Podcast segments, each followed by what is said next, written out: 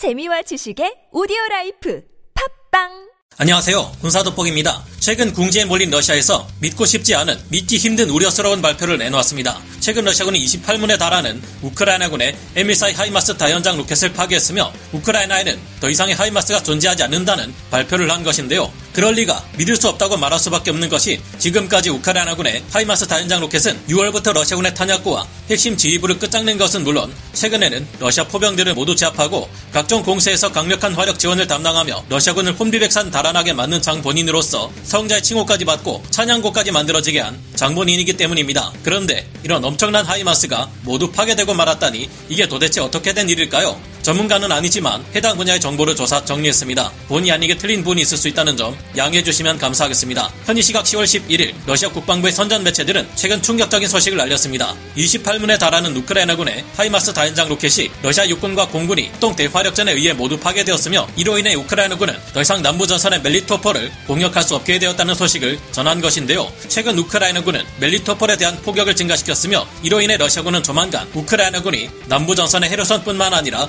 멜리토폴이나 자포리자 등지로 공세를 확대할 것이라는 공포에 빠져 허우적거리고 있었습니다. 이처럼 크나큰 사기 저하에 빠진 러시아군의 사기를 끌어올리기 위해 러시아 국방부에서 이번에도 또 거짓말을 한 것 같은데요. 이번 발표에서 러시아 국방부는 구체적으로 우크라이나 어느 지역에서 정확히 얼마나 많은 수의 하이마스를 어떻게 파괴했는지에 대한 구체적인 결과 보고는 전혀 내놓지 않았기 때문입니다. 사실 말이 안 되는 일이죠. 여태까지 미국이 우크라이나 지원한 하이마스는 총 16문이며 최근 4문이 추가 지원됨에 따라 모두 합쳐 본다 해도 그 숫자가 20문이기 때문입니다. 실제 우크라이나에 존재하는 하이마스의 총합이 20문밖에 되지 않는 데 28문이나 되는 우크라이나군의 하이마스를 파괴했다니 어디서 자다가 꿈꾸고 왔나 이 무슨 자다가 봉창 두드리는 소리냐 하는 반응이 나올 수밖에 없는데요. 저희도 우크라이나에 지원된 하이마스의 총합이 20문밖에 되지 않는다는 것을 아는데 러시아군은 인터넷도 할 줄 모르는지 조사를 하기는 하는 것인지 궁금할 지경입니다. 지난번에도 러시아는 뻔히 조작된 것을 쉽게 알 수 있는 조작 영상을 내보내며 러시아군이 우크라이나군의 하이마스를 다수 파괴했다는 거짓말을 한 바 있는데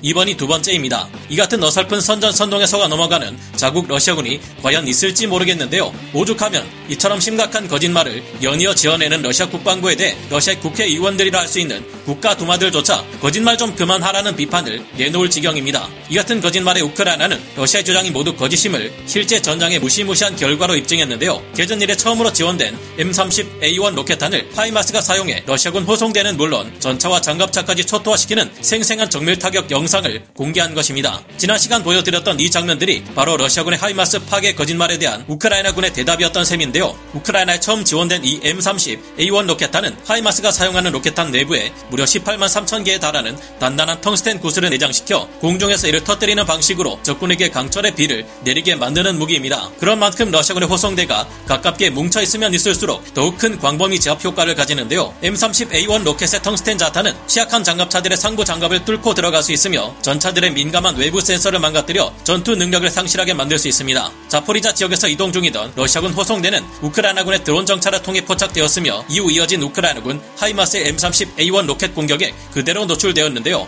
6월 말부터 이어진 하이마스의 집요한 러시아군 탄약고 및 전략 거점 공격으로 인해 러시아군은 현재 보급의 많은 부분을 대형 트럭들에 의존하고 있는데 이번 공격으로 10대 이상의 러시아군 보급 트럭이 전멸되면서 이들을 기다리는 방어진지의 러시아군은 아무 지원도 받을 수 없게 되었습니다. 이런 마당에 세르게이 수로비킨의 지시를 받는 현재의 러시아군은 참호 를 일직선으로 지어놓고 대전차 장애물인 용치마저 똑같이 자로 잰 듯 일직선으로 늘어놓는 모습을 보이며 자신의 무능이 어느 정도인지 스스로 증명하고 있는데요. 이렇게 해놓으면 안 그래도 극도로 정밀한 우크라이나군의 일제 포격이 쏟아질 경우 한꺼번에 참호 안에 수많은 러시아군이 일거에 괴멸될 수 있습니다. 과거의 소련군은 물론 1차 대전 시기 군인들도 이렇게는 하지 않았습니다. 과거의 소련군은 참호를 구축할 때 지그재그 형태로 만들거나 마치 개미집처럼 이어진 복잡한 형태로 참호를 구축해 적에게 공격을 받더라도 그 피해를 최소화했는데요. 그런데 현재의 러시아군은 소련군으로부터 아무것도 배우지 못했는지 이런 행보를 보이고 있는데 벌써부터 수로비킨 다음으로 임명될 우크라이나전 총사령관은 누가 될지 생각해보게 만드네요. 오늘 군사 돋보기 여기서 마치고요. 다음 시간에 다시 돌아오겠습니다. 감사합니다. 영상을 재밌게 보셨다면 구독, 좋아요,